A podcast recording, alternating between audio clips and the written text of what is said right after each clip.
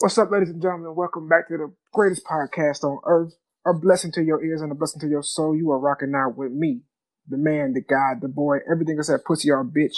Lord Welcho, rocking with the best podcast and partner in the game. Introduce yourself to the people.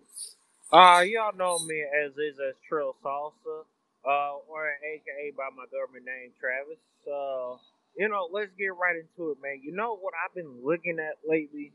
What's up? What you been looking and, at? it, and it's been bringing my mind to it. It's just like, damn, dog. Why? Why is it when it comes to politics, Uh-huh. when it gets to a point to an election, we got two old white men running for office?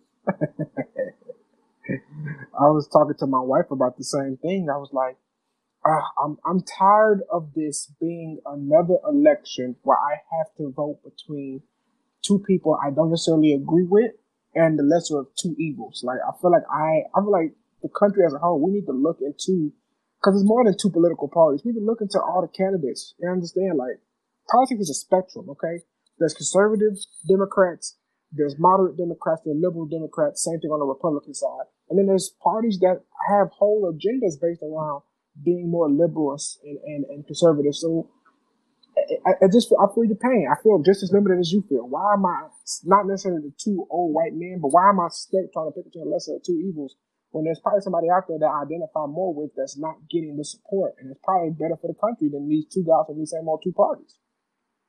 Because you know how it goes down to it goes down to at the end exposure, money, Mm-hmm. and at times race.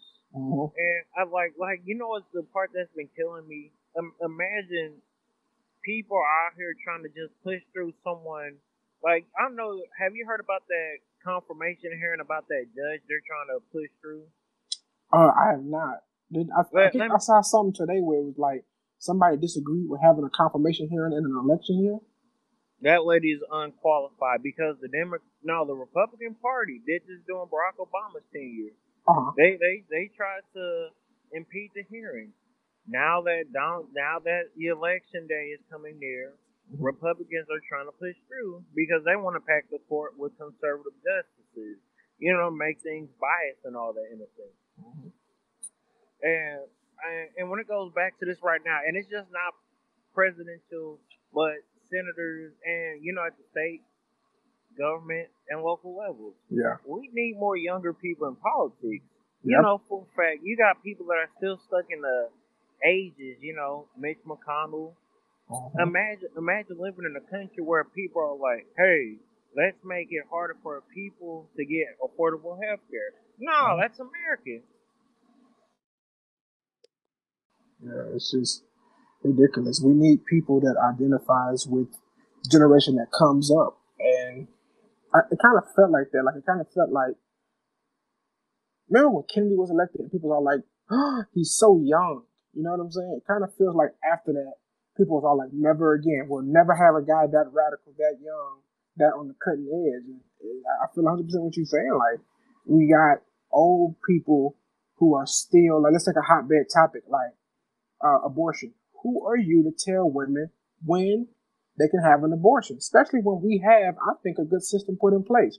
Roe v. Wade gets so misinterpreted.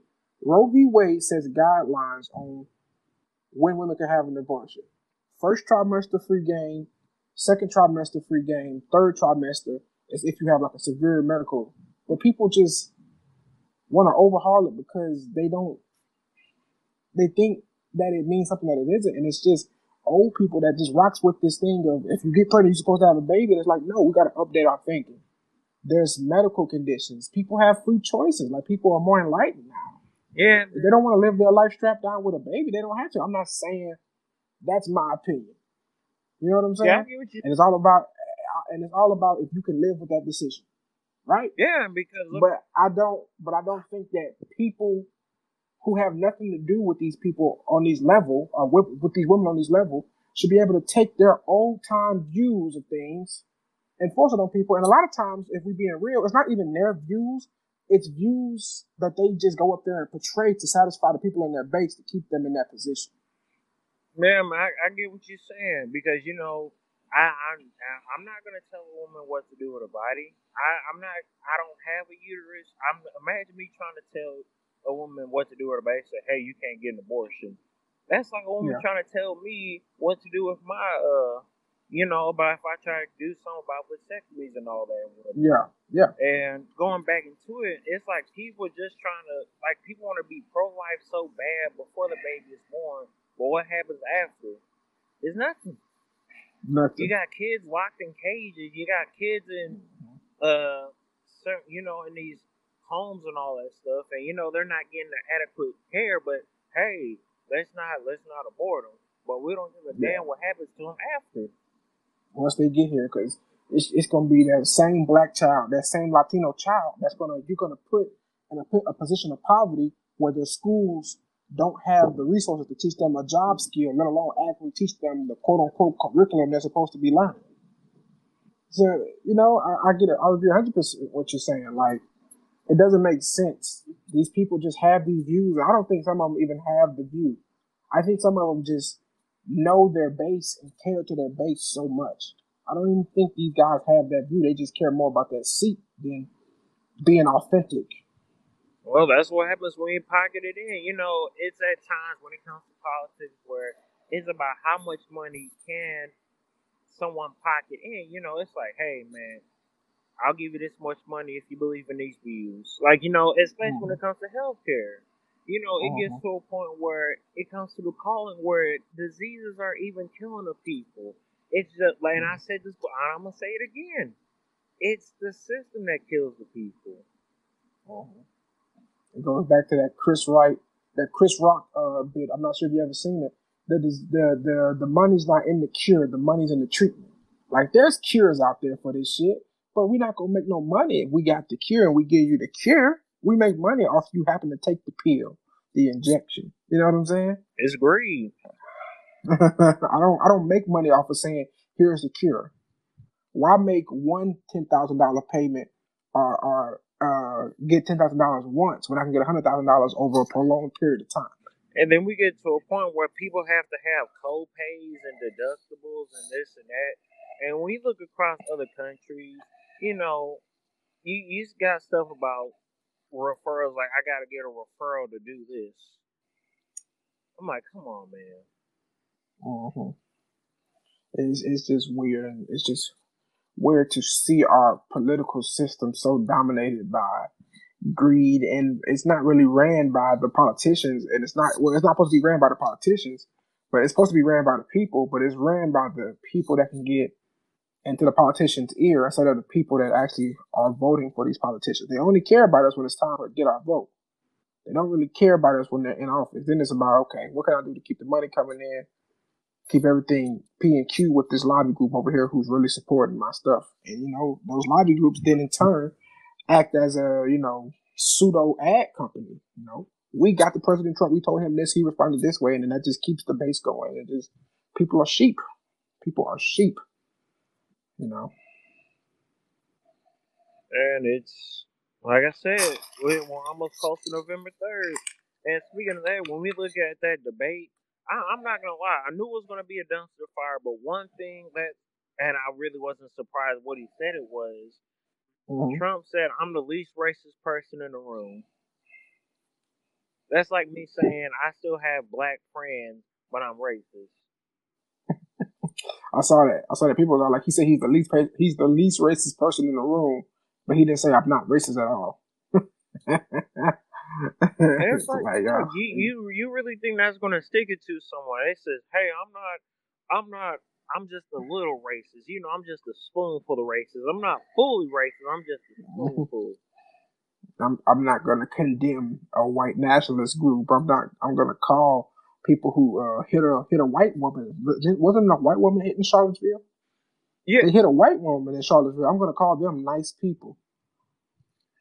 Oh yeah, I, I'm not. now I remember what you're talking about. It was on both sides. Like he was saying, like you, and then of course you always got these so-called conservatives. You know, it's like people that think they can speak for me. I'm like, no, you can't speak for me. Like you, you got your so-called Candace Owens, Owens think she Mhm. can speak. I said, no, she does not speak for me. At all. You can, you can stay in the house. in the field. You you go ahead Yeah. and be up there in the house all you want. But at one point when they kick you to the curb, Mm-hmm. Don't come acting like a victim. I feel bad for Candace Owens because it's like he, you're Omarosa. You're just political Omarosa. Like you know, Omarosa don't fuck with Trump now. Like that's what's gonna happen to you. And you know he's showing that girl her ass, his ass. You know he's doing it. She's probably she probably like really adores Trump and really likes him and really rocks with him, and that's fine. But it's it's no way I feel like there's a genuine mutual respect there. I, he's using that woman. Oh, that's the thing. The one thing I've noticed is that Trump uses people. Oh yeah, he does. But when it comes to minorities, oh, he's gonna he's gonna milk it. Yeah. People fall for it, and it's sad, man. It's sad, and it's like yeah. I, I I never the the the thing with Trump for me is I never understood, and from the debates I think I haven't seen anything. I watched the whole debate, the first one, and then I watched a little bit of this final one. And what I've seen from Trump is like, how can you look at this man? He has no solid points about anything political or anything about his plan. It's just, we're going to do this and it's happening this way, and I promise you it's going to happen this way. And say, yeah, that's the guy. That's him. A guy that can't even agree. Like I like let's put the racist shit in the box, right? Because that's me mm-hmm. and you are both black. That's that's our wheelhouse. He can't even agree. There's a global pandemic we're facing. Most countries in the world have at least had a break. Even China, which was the first country to have it, has at least had a break. You know what I'm saying? Where shit was kind of back to normal. We've been dealing with this pandemic in this country for six months, seven if you want to go back to February, right? He can't even agree with his scientists on when the vaccine is supposed to be out. He doesn't believe in science. I'll tell you that right now. Honestly, the thing about Trump, he was you see how he was with Dr. Fauci? Mm-hmm. He doesn't believe in science. Honestly, I've reached the terms that this man does not agree with science, nor will actually try to come to terms with his scientists. He just wants to bring in people that are just saying, yes, man, because he wants to push stuff that he has money in. Mm-hmm. And, and his thing, what, what I'm talking about is in the first presidential debate, uh, the moderator of that debate was all like, Mr. Trump, the scientist you hired said it's not going to come out. This is not Dr. Fauci, the CDC, who. This is a scientist he hired that said that the, the vaccine's not ready. And he still, we're coming, we're in the final stages. Well, this, it's like, no, Donald, like, no, this is not a business. And that's, that's what I, when I talked to my wife about this. It's like he wants to run it like a business. He's so used to being his word is the final goal. And he's such ego driven, but it's like it don't work like that. Just because you believe it's gonna work like that doesn't mean it's gonna pan out that way. Especially when you're running when you're running a country, it, it doesn't work that way. There's checks and balances. And look at the man's business background. Exactly. You you think it's not you you people kept saying we wanted Trump to be president because he wanted to run America like a business. Now look at America.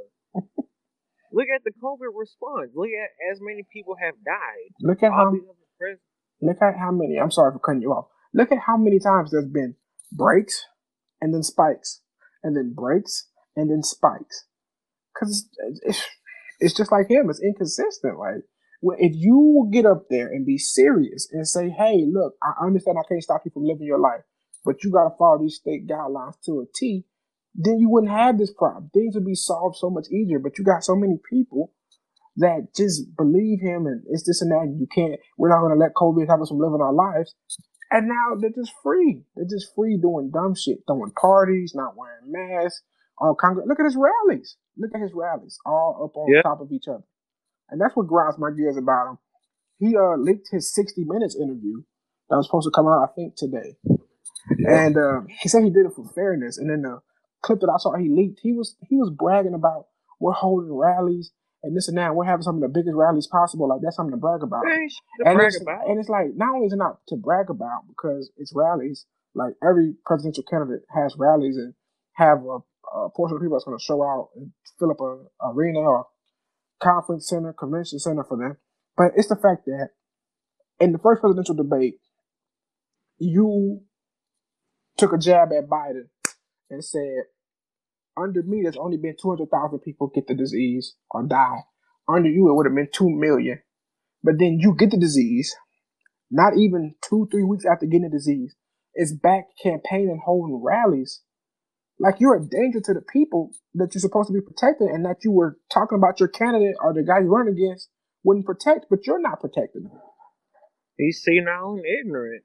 And it's just, and it's, And it's just. he's going around calling. oh, uh, sorry. no, go ahead, go ahead, keep going. And he's out here calling Joe Biden sleepy Joe. I'm like, dude, you you you you got some nerve to be calling somebody old and senile. Mm-hmm. Like you, you ain't too bright yourself. Like m- mind you, I remember he was meeting with the prime minister from Israel, right? Mm-hmm. And they they was having a meeting, right? Mm-hmm. And even the prime minister of Israel knew something was going on. Cause this is the part though. Trump asked the prime minister. He said, "Do you think Sleepy Joe could have got this deal done?" And the prime minister, he was like, "Eh." Like he he didn't answer the question because this is the part though.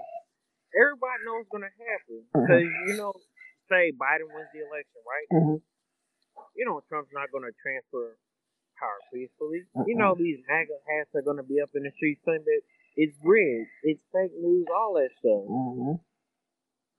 But if he wins, well, no, not even that. All I'm gonna say is this: the man's a danger. The man's an F. He he said he's gonna make America this and that, try to run it like a business. Mm-hmm. Come on now, be realistic. Mm-hmm. Yes. If I did, if any black man in office did an A for what he did right now, Mm-hmm. it it wouldn't even be. It wouldn't be a debate. They would have just shut that down the bud. Obama got Obama got ridiculed because he wore a tan suit, and presidents are supposed to wear black. Trump told people inject bleach in their arms, and told a white nationalist group he could have told them, "Yo, stop being racist. Listen to your fellow man. To stand by and stand down." And it was it was news one day and gone the next. Cause that's his base. he knows if he would have just said, "I'm not racist," because you know what he's trying to do. He's trying to treat it like a business because he knows if I do anything to alienate these white supremacists, uh-huh. it's over. just ignorance and, and people are sheep like and I just don't get but I just I mean I'm not sure and now like when you say like that's his base it makes me like wonder like are these people dumb or are these people smart like it makes me think that some of them are playing the long game like yeah he's not the brightest but he at least supports me or at least not supports me like outright but at least not going to condemn me so I'm gonna vote for him because I know he's to allow me to have things the way I want it or are these people really just stupid and think like he's actually competent enough to do this job? Because he's not. He's never going to be. He wasn't competent to be a business owner. He's been bankrupt five times. I mean, he's robbing them blind during COVID right now, So, and there's a lot of them struggling, so but they still gonna end up voting for him. and then you know, I I seen a video on Vice, and it was people who were like in the area that voted for Trump, but needed Obamacare. the main thing he's trying to repeal, but you need it, but you voted for him, and now you're willing, and now you're willing to go without health care because you believe in somebody that never should have had the position in the first place. You know. I don't feel bad for him. Honestly, you reap what you sow. Trilly's a savage. I, I'm not. Nah, man.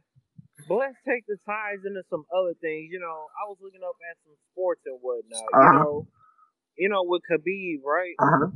You, you know, I, I'm I'm I'm actually glad he went out. He's definitely he's definitely a UFC Hall of Famer. Mhm. You know, up there with Georgia St. Pierre and them and whatnot. Mhm.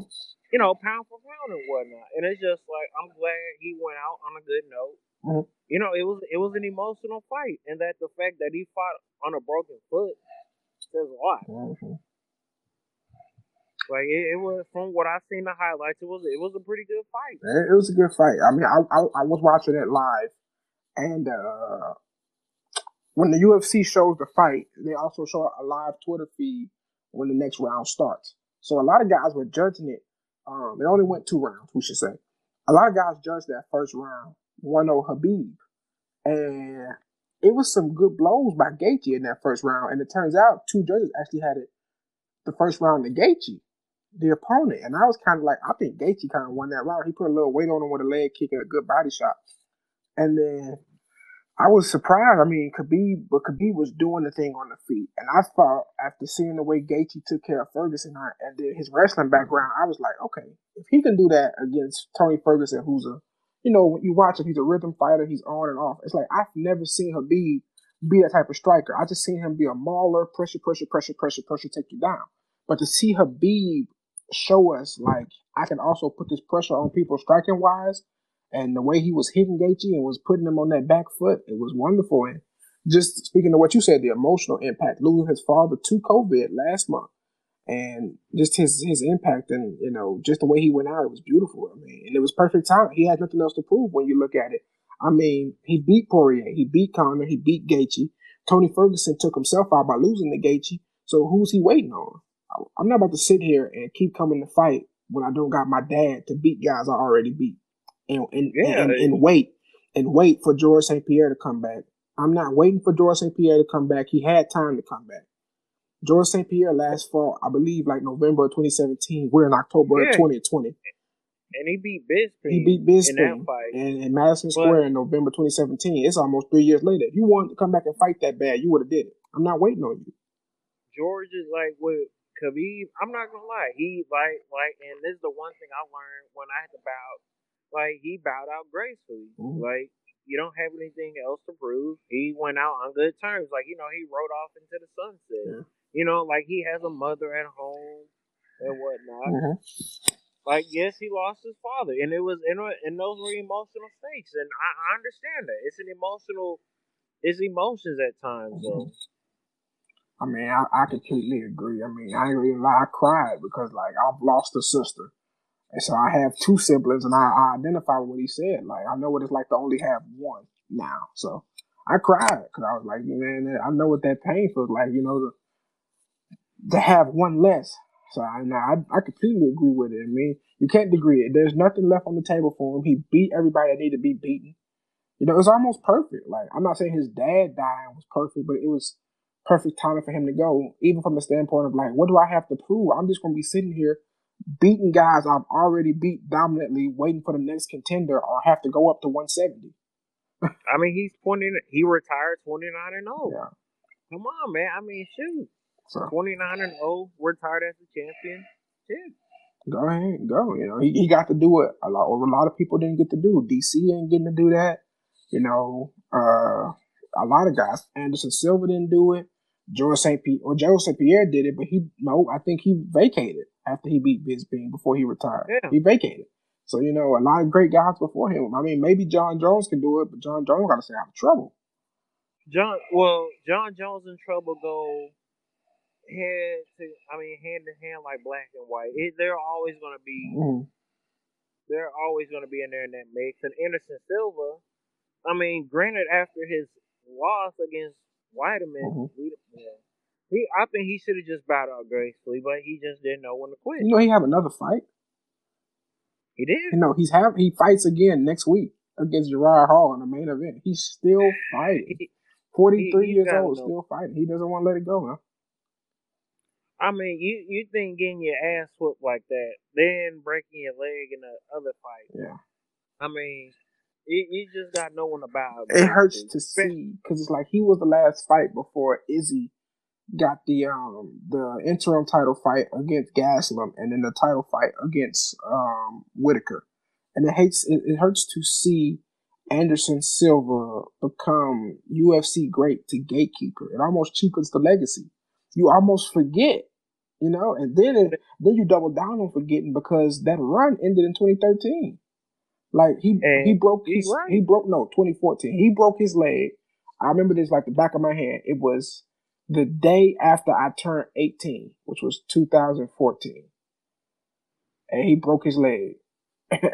Weidman kicked it. I, I, invited all my friends. We was gonna go to Buffalo Wild Wings and watch it at Buffalo Wild Wings. But you know, UFC fight cards take forever, and I, I didn't know the main card started at 9 p.m.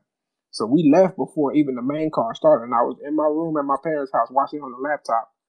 And I remember watching it. I remember that leg being kicked, and it snapped and flailed, and that was the career, man. It, it, ain't been the same since that. He came back, had that fight against Nick Diaz, got busted for the PEDs, and then from there it's just been downhill. you just hate seeing legends. You know your legends you grew up with. Um, you just some that don't know when to quit. Yeah. And that, that's the sad part I hate seeing because who who was and then and it's just like you know even in sports, you know some that bowed out gracefully. I remember seeing Derek Jeter Mm-hmm. bow out gracefully in baseball. Mm-hmm. I, I remember um who was it was some hell even Kobe like Yeah. may he rest in peace. He went out on on a good note, scored sixty points in his last game. Mm-hmm. And I'm going. I'm wishing the same thing for LeBron that he'll retire gracefully. Yeah. Yeah, I think it's going to be hard for him not to retire gracefully. I mean, look how long it's going. It's ridiculous how long it's going. I don't This know. year's team, ain't it? Year 18. He drafted 03. By the time next season ends, it'll be year 18 or something like that. You're right, man. I mean, the way, hey, but at the same time, if you keep your body in shape, okay. Yeah. But at the at the end, you just gotta know when to bow out gracefully. Yeah, but okay. Speaking, That's what I had to do when I was in school Uh-huh. running track. After my last track meet, I said, after my last injury, I said, I, I gotta hang it up. gotta go away. Speaking of legends, hopefully to bow out gracefully, let's talk about these Tampa Bay Buccaneers, the Tampa Bay State Warriors. I like to call them. They got AB. You know what the funny part was? I picked them up in fantasy as soon as I heard the news, and I already had a deep roster. uh-huh. So it was like, I'm gonna pick them up in fantasy and see where it goes from there. Uh, wow. I don't play fantasy. I'll probably play next year because it seemed dope coming around to the idea, you know, putting a little team together. You gotta you gotta have some type of fun when your team is as bad as the Texans. But we're gonna get into that. We're gonna get into the Texans miserable, miserable standing. But the Bucs got AB and all I can say is man, the rich get richer and I think that K that Kansas City Tampa Bay Super Bowl is a lock. It's a lock. I don't see anybody that can I mean, it, for me, it's like, are there some teams playing better than Tampa Bay? Yes. But when you got that much skill, you got a team that don't really have to even play at their best and still be good enough to beat you. And that's what's that's what's I think is gonna set them apart. Same thing with Kansas City. They don't have to play at their best because when they play at their best, they're unbeatable. But they can play a little bit below their best and still be good enough to beat ninety nine percent of the league. Let me ask you this though: when when and but I you yeah you can judge me about it. When you look at um when you look at Seattle, right? Uh. They're the only undefeated team in the NFC right now. Uh-huh. I, I understand that their defense is beat up. Uh. I understand, but here's the part though: as long as Wilson is being Wilson, Uh-huh. this is my take though. I think it's going to be a long game for Tampa Bay. I'm not gonna lie; they're gonna have to contain Russell Wilson if they want to win. Here's the thing. Because I'm not gonna lie, they Wilson has an arm. Uh-huh. He's got Metcalf. Uh-huh. He's got Lock it. Lockett. Uh-huh. and even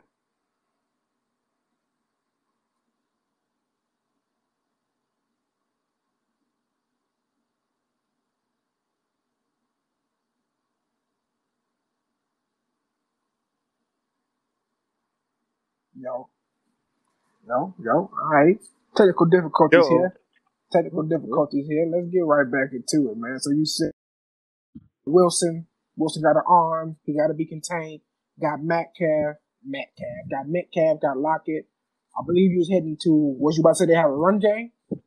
yeah, they got a run a game. I mean, it's not like superior. It's not like oh shit, I'm scared of these niggas. But you know, it's a running game to get the job done. You Mhm. know, granted, Tampa Bay. I mean, they got McCoy and Fournette and Ronald Jones Jr. Yeah. But this is the part that kills me though. Let, let, let me ask you this. And we've seen the history of how teams are built. You know, we try to build super teams. You're either gonna have a swing or a miss. Mm-hmm. Mind you, Tom Brady is 43 now. Yes. Can Tom Brady get his seventh Super Bowl ring on a different team before he rides off into the sunset? I don't know if they're going to beat Kansas City. I don't want them to beat Kansas City because I don't want Tom Brady to get a seventh ring. so I don't know if they'll beat Kansas City because Kansas City and them are kind of evenly matched to me. Um, in terms of your original question with Seattle, to me at least, I don't even think Seattle stands the best chance because the defense is so bad. I think it'll be somebody else in the division or in the conference. I think probably Green Bay, even though their defense is atrocious too. I'd rather have Green Bay, especially with Aaron Rodgers. You got uh uh what's his name? Lazard Lazard, uh, Adams, Aaron Jones. He's still down. He's gonna be out for a minute, man. He, had, a, he had a he had a nasty injury about. Is he out for the season? Or is, are you... Um, they said at the time it was six to eight weeks. He'll be back. I mean, if he injured himself in what September, two months from that is November. He'll be back and be all right for the playoffs. Man, depends on how bad the injury is and how well he rehabs. But in terms of Seattle, here's the thing: with games this close, right? It's gonna come down to who can take the air out the ball. Who can take the air out the ball? Who can put the ball in the running back's gut and get you yards, right? I feel like Tampa Bay with that Ronald Jones Jr. and Fournette can do that better than Seattle can. I feel like Seattle, they're so dependent on Russell Wilson being Russell Wilson playing well because the defense is what it is. On top of that, you have guys that's going to make Russell Wilson be Russell Wilson because you got Devin White and Lavonte David and Ndamukong Suh all in the middle of that Tampa Bay defense. You know? So now with the, the layers that become to me at least is I give Tampa Bay the edge because they can keep up weaponry wise. Although Tom Brady at this point in his career is not going to outplay Russell Wilson, they can keep up weaponry wise on the outside. I mean, you got AB who's the number one, Chris Evans, Chris Evans, Mike Evans who's the number one receiver, and then Chris Godwin who can arguably who we can argue is also a number one receiver, plus a talented tight end OJ Howard and Gronk. You know? Well, let me ask you this though: Gronk ain't the same. Yeah, he had a year off because he retired. Mm-hmm. But here's the part though: realistically, how many yards is Tom Brady going to have to put up to at least make the game competitive, especially at his age? You you you're asking me that because I'm a low ball you. I'm gonna say 250, 300. Okay, I can I can see 250. Two between 250 300 yards. Because like, I hit and I want to let you know, I get what you're saying. Russ is electrifying. Russ is lighting the league on fire. And Russ is probably by far and away the MVP this year. Josh Allen may have something to say about that. I think with Patrick Mahomes and Lamar, we got a little bit of, you know, okay, we know you guys are those guys. We're not going to vote for you again. So Russ is by far and away the MVP, but the thing is, it's so one sided with Seattle. And you know, out of all the team sports, football is the ultimate team sport. And I think just the pieces, just the pieces Tampa Bay got is good enough. And playoff time is different, man. The one and then the biggest thing right now is not even the pieces. The biggest thing right now is Tom Brady is going from a system where he was dink and dunk, dink and dunk, dink and dunk, death by a thousand paper cuts to now they want Tom Brady to throw that thing across the yard. But it's only week seven you got all the way to January to get it right. And I think with that many pieces, and then you got AB who doesn't have to go. Uh, you, you can let Mike Evans and Chris Godwin and, and Gronk and OJ Howard tear the seams up. And then really, not to disrespect AB, let AB be Julian Edelman. I don't need to let AB go across the uh, go deep. I can just kill you with AB in the middle of the field and let everybody else stretch it. I let I let all them guys stretch it and then kill you in the middle of the field with Gronk or OJ Howard. And then on top of that, once I get the lead, I got two backs who are physical backs that I can get the ball to and then keep the lead and waste time running the ball on you. Well, I feel like if Russ was going to beat Tampa Bay, it was going to have to be strike after strike after strike. Like once he get the ball, he's two, three, four, five plays, touchdown. Like it's gonna be like it's gonna be a time of possession battle. I'll tell you that right now. That's the only way. I mean, and that's just speaking in general. But because Seattle's defense, you have to make it a time of possession battle.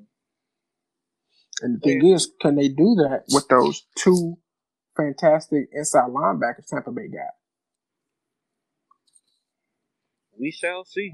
And in Ndamukong Suh, who's who, who's never been he's never been great, he ain't never been as good as he was at Nebraska, but he's no slouch defending the middle.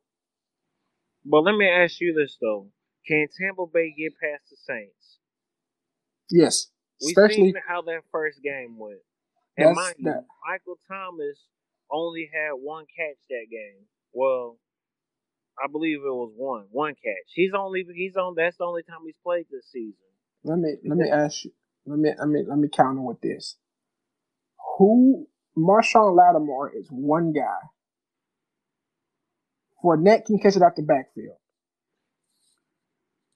Godwin, Evans, AB. Let's not even bring tight ends into it because OJ Howard ain't got what he's supposed to be, and Gronk, as you say, is a little washed. Who else on the Saints is going to be able to scheme to take out all those weapons? I mean, look what happened in week one. Well, would you say week one was too soon to uh, judge? I mean, pretty much what I've seen from week one gave me an idea, but you know, after these games have changed, will will someone get a better justified idea in that sense? Yeah. I, I, I don't know. I think, I, and I get I get fully what you're basing this argument in. You're saying, well, Joe, it's not all about talent. It's about schemes and can teams be schemed to beat Tampa Bay. But it's like it's like Kansas City. To me, it's like Kansas City. What can you do if you ain't got a run game where you're eating up eight nine minutes worth of clock? There's nothing you can do about it, and that's how I feel about Tampa Bay. Long as they don't make their own mistakes, long as Tom don't come out and play terrible and they don't make mistakes, they're almost impossible to beat unless you find a way to just either put a lot of weight on them with quick strikes or you take the air out their ball and you make them grind it and you make them work for it. That's true. I give you that. That's why. That's that's why I'm going with Tampa Bay. I, and I get what you're saying. I'm hyping them up, and by no means is me hyping them up saying they are perfect.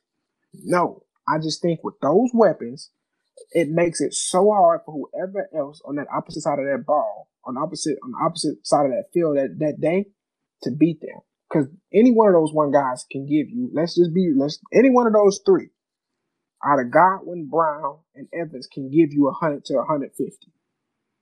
And then Fournette catching the ball out the backfield, and then them being able to also pound the ball. And then you see what they did to Aaron Rodgers.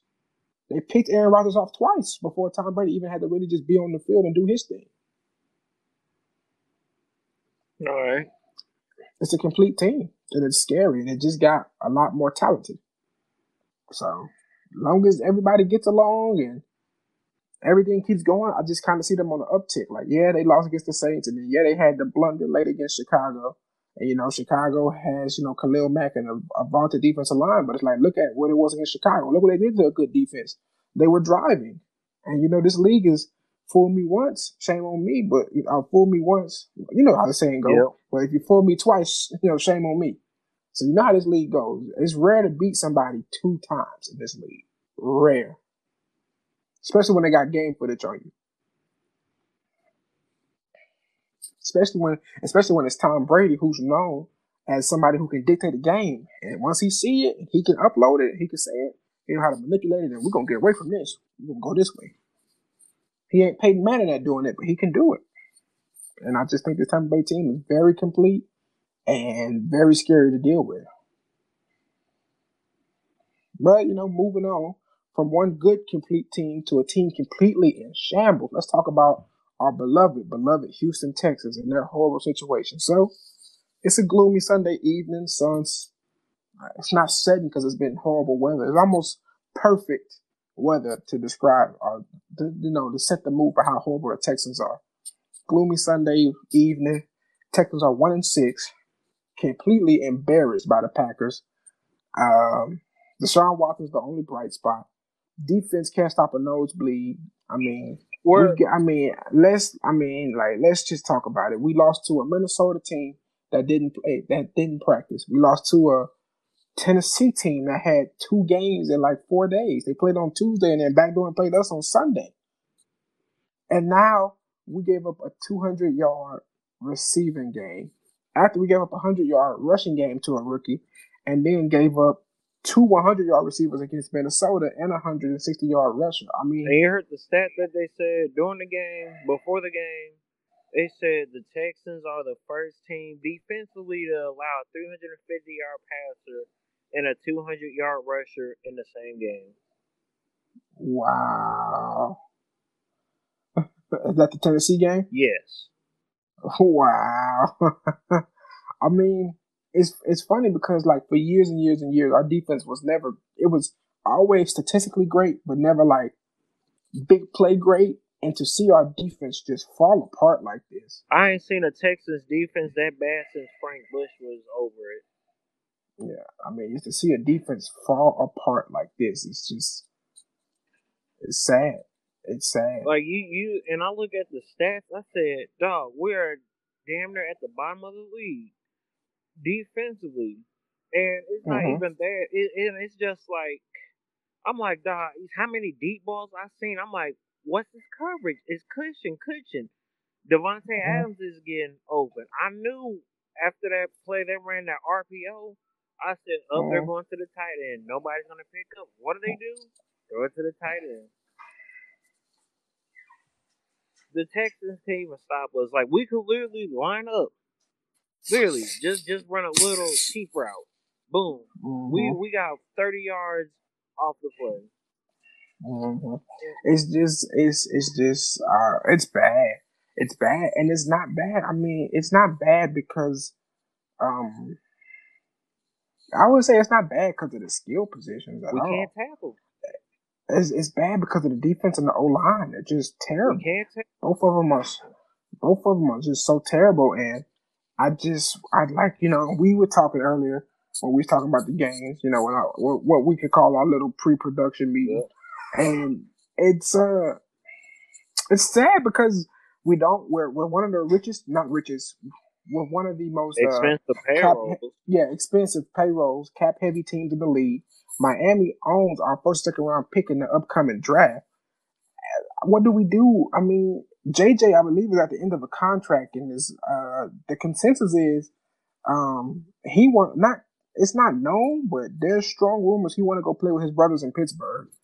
And if JJ leave, and you know his value's already taken such a strong hit because of the back injury and the knees and the elbow, who else on the team is worth a haul other than Deshaun? And I just found out Deshaun has a no trade clause. So like, who on this team is worth the haul? Who on this team is worth the haul to really bring anything in? Because this is not a problem that's going to be corrected by a great coach, uh, better GM. This is a problem that needs all of that plus better on field talent, and we don't have the capital, if you will, to get better on field talent besides trading Deshaun, like part, who we can't trade. No, I don't, who we can't I don't want to trade him. Hell, in that, like here's the part. We we could have made some mistakes. I I will say this: one of the bright spots Bill O'Brien did was able to trade up to get Deshaun Watson in that draft. I'll say that.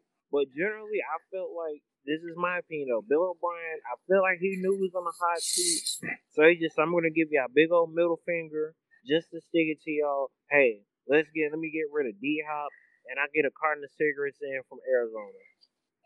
Mm-hmm. And then and I feel bad. I feel bad. Like everybody's talking about oh the David Johnson stuff hasn't worked out. It hasn't worked out. I feel bad. I feel like behind that O line he hasn't had a chance. And, and I agree with you. Like hell, I'm not, I'm not gonna lie. I even seen this one play. It was about to get blown up from the start because no, the O line just collapsed. I'm like, damn, dog. I'm I'm afraid to protect y'all. Like you said, can't protect me from a common cold. Yeah, you can't. They can't do it. I mean, Tytus Howard is terrible. He's terrible. We wasted a first round pick, and we wasted a first round pick on him when there was better left tackles. You know, still in that draft. It's they're terrible though if you can't win the game on either side of the trenches, it's simple. Like as complex as pro football is now, it's simple. If one side of the trenches, either defensive line wise or offensive line wise, cannot win, you're going to lose. Like you right, our time of possession is so terrible. I understand why, you know, like I said, it goes hand in hand. I mean, if your offense is getting three and outs, like I'm talking mm-hmm. about, hey, quick drives and then mm-hmm. at the same time, your defense, of course, your defense is going to get tired but when I see the game like small miscues, like, hey, wrap up and tackle, I'm like, dude, we mm. had to stop. Aaron Rodgers should have been sacked. I seen Aaron Rodgers should have been sacked multiple times. You know what? With Aaron Rodgers throws it to Davante Adams, we know what happened. Boom. Yeah, it's it's sad, and the future is. I mean, like I was telling you in the, in the uh, pre-production meeting, like uh, what are we gonna do? Because even once we get the capital, the draft picks, there's no guarantee these guys are gonna turn out good or be healthy. and we don't have with with a problem like this. You want to address this if you're trying to win with proven guys. You don't want to address this with young talent, but we're so heavy and so expensive that we got to address it with young talent. And I just feel bad for Deshaun because it's a rebuild, and this is not like a hire Eric Bieniemy, get a new GM, and we boom. Like even if you trade Stills, Fuller, not Steele, even if you trade Fuller and Cooks, who've been playing well, and Whitney Mercilus, what do you get back for that? I don't think you get back a, a player that's going to change the team around. I don't think you get a, I don't think you get back a draft pick that's going to be something or had the potential to be something. You kind of you kind of stand pat or run the risk of getting a little worse. And you know, I I would not like to trade any of the skill position guys wise. We got to get a better. Tunsil's good. We got to get better across the O line, and we got to get better in the secondary, and we got to get better at the pass rush. The only good part of the team is the secondary and the interior linebacker. Everything else is bad, very bad. I don't know. I, I'm just, I don't know what we do because not only are we rebuilding, we don't know how to rebuild. You know, we don't know if we want to rebuild to keep a winner going or rebuild from the standpoint of going young and trying to develop young talent.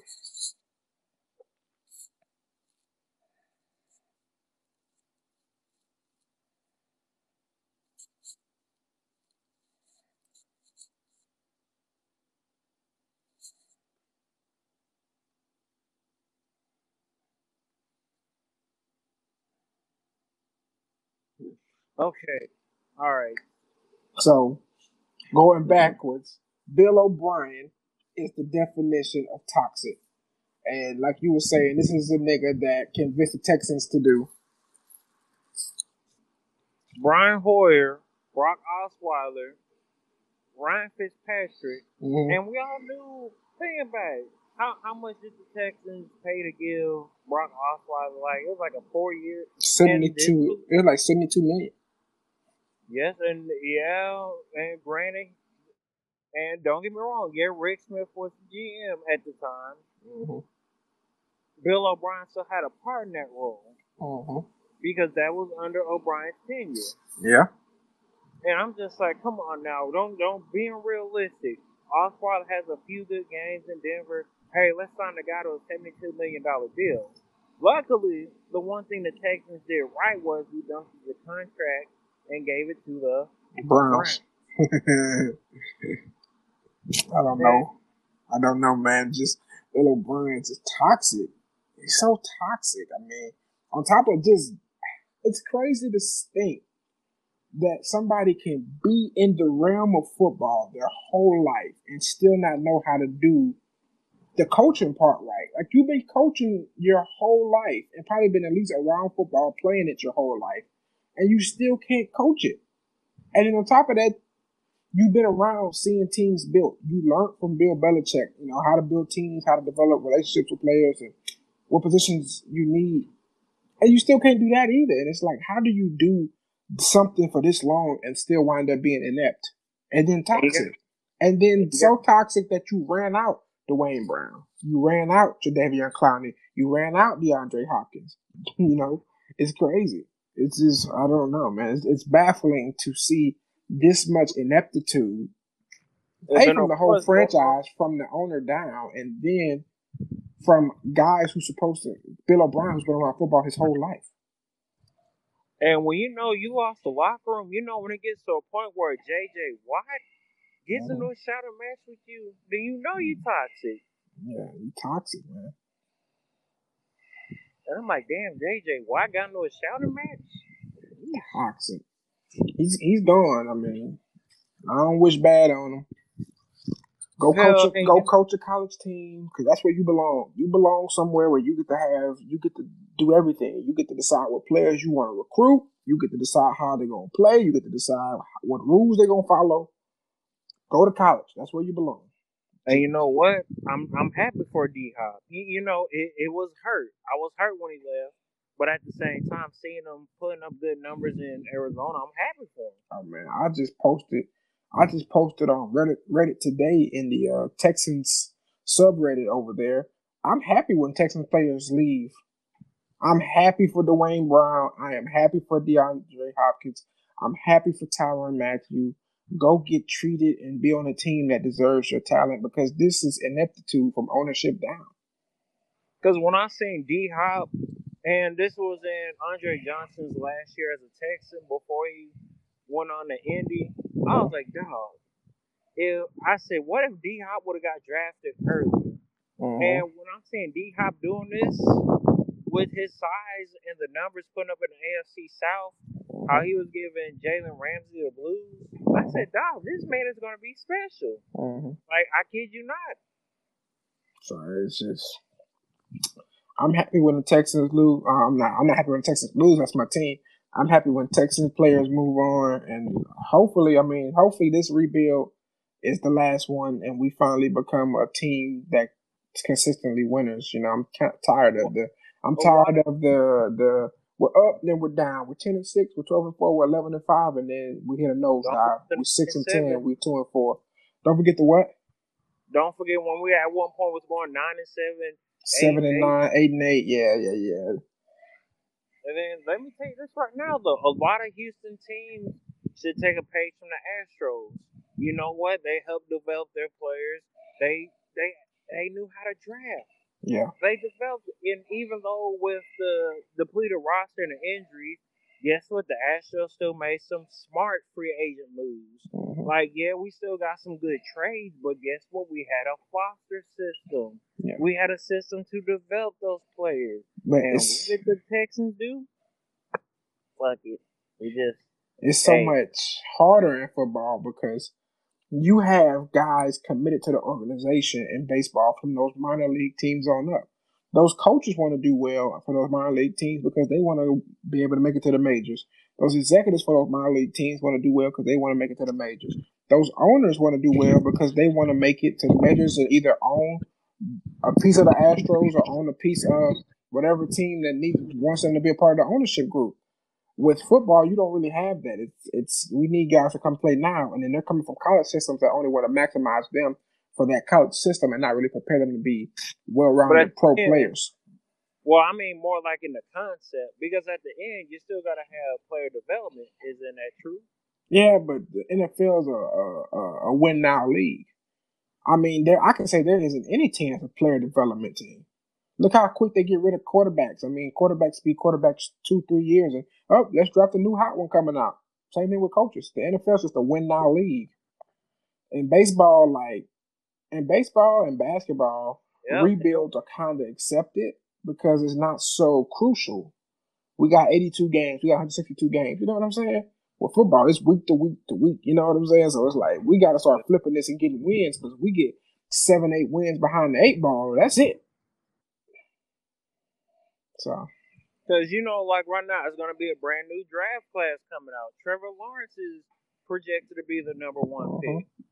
Well, he should be the number one pick. Honestly, there's no doubt about that. Yeah.